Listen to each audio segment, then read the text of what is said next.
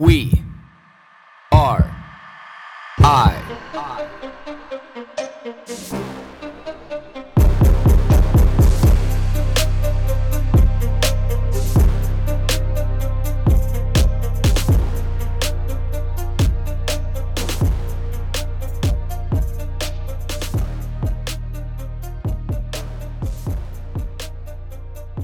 Good morning, everybody. Friday. Friday, Friday, Friday. Sitting here thinking, I was like, you know, like what's really kind of burning on my brain? And, you know, I had a thought pop into it and it was success. And, you know, I had a couple really great things happen yesterday. And uh, I have a couple really great things happening today as well. And so I started thinking, I'm like, let me, let me boil this down. Like, what does this actually mean to me? And like, what does it actually mean in general? So then I was, the thought that popped into my mind is finances or money, equity, whatever you want to call it. Like, why do we value this so much? And then I started thinking, it's not that why do we value this so much? It's pretty obvious. It makes our life substantially easier. It makes it cognitively easier, makes it emotionally easier, makes it physically easier. You know, makes it you know, easier to be able to prep for the future. It makes it easier to be able to prep for the present. It's easy to be able to erase and eradicate some of the mistakes of the past. You know, it opens up opportunity. It opens up, you know, pathways and doorways and windows that, you know, you never get thought possible before. And which is funny because, you know, no matter what your merits are, as soon as you gain a little bit of financial success, it really doesn't matter whether you have, you know, ethics, morals, or character. It just seems like that, you know, more wealth is attracted your way because of the, you know, greasy environment that finances usually bring. but why did we do that? why did we set up a world that was so dominated or how did we eventually walk down the road where we have a world that is so dominated by finances? Where we seem to not value anything as much as finances because there's a part, no matter how much that you want to lie to yourself, there's a part that having money actually makes your life easier. Now, does it make your life better? That's a different story. You know, when they say money can't buy happiness, that is absolutely true. Like, you know, no matter how much you lie to yourself that it can, it actually can't. It can gain little hits of enthusiasm for sure. But we know that money doesn't buy happiness because if it did, then, you know, people who had money would never get divorced. There'd be no mental health issues. There'd be no physical health issues. There'd nothing be but like longevity and happiness. We know that can't be further from the truth. You know, but if this is the truth and we do recognize this, then why do we live in that world? See, and this is the one beautiful thing that when I started thinking about things like this, that I I I turned the corner on the barter system. Now the barter system has gone really wrong for me because you always kind of, you know, work yourself into this corner where one person seems to be getting more favor than the other. But that can be fine too. And I just think that we don't know how to be able to operate in that system because it was never really taught to us. You know, but this is where I see like an immense amount of values because we are two human beings and our time should be equal. Our time should be equal and our skills should equate to the same equality because we're both helping one another.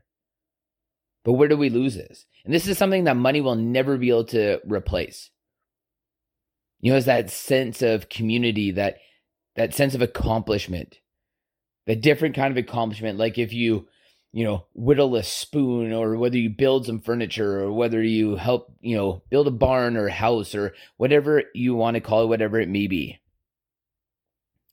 You know, but we overvalue this monetary system. Like we think that this is the only system that we can live on in this world, but it creates so many more problems than it does fix them.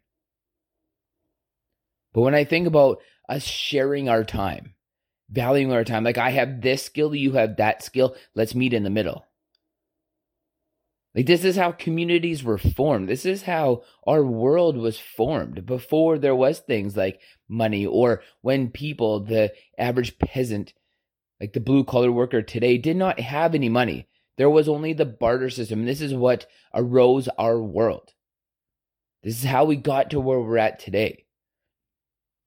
Yes, trade became dominant and started accelerating, you know, economic success and, you know, all these different categories, but was that good? Could we have done better? Could we have gone a different way where we, we kept things smaller scale and thought about our communities, thought about our people, and it didn't become about the almighty dollar what it is today?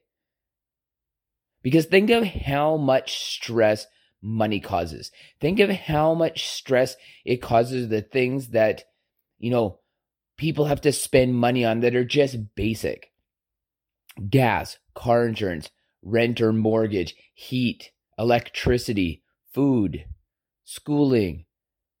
You know, things like this that we don't really have much of a choice, but you have to pay those taxes.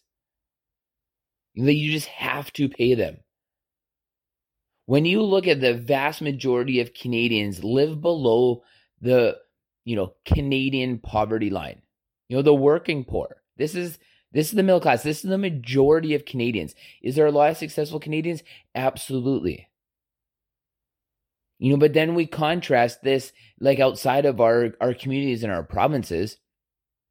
It becomes very apparent that even the money that we do make, even though, you know, you may make like, you know, sixty to seventy thousand dollars a year, which I believe is somewhere generally in the range of what the average Canadian makes. But how does this equate to being working poor?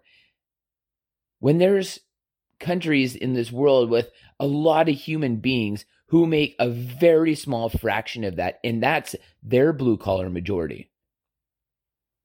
This is the distorted reality that we live in today. You should be able to make sixty or seventy thousand dollars a year and be able to live. You should.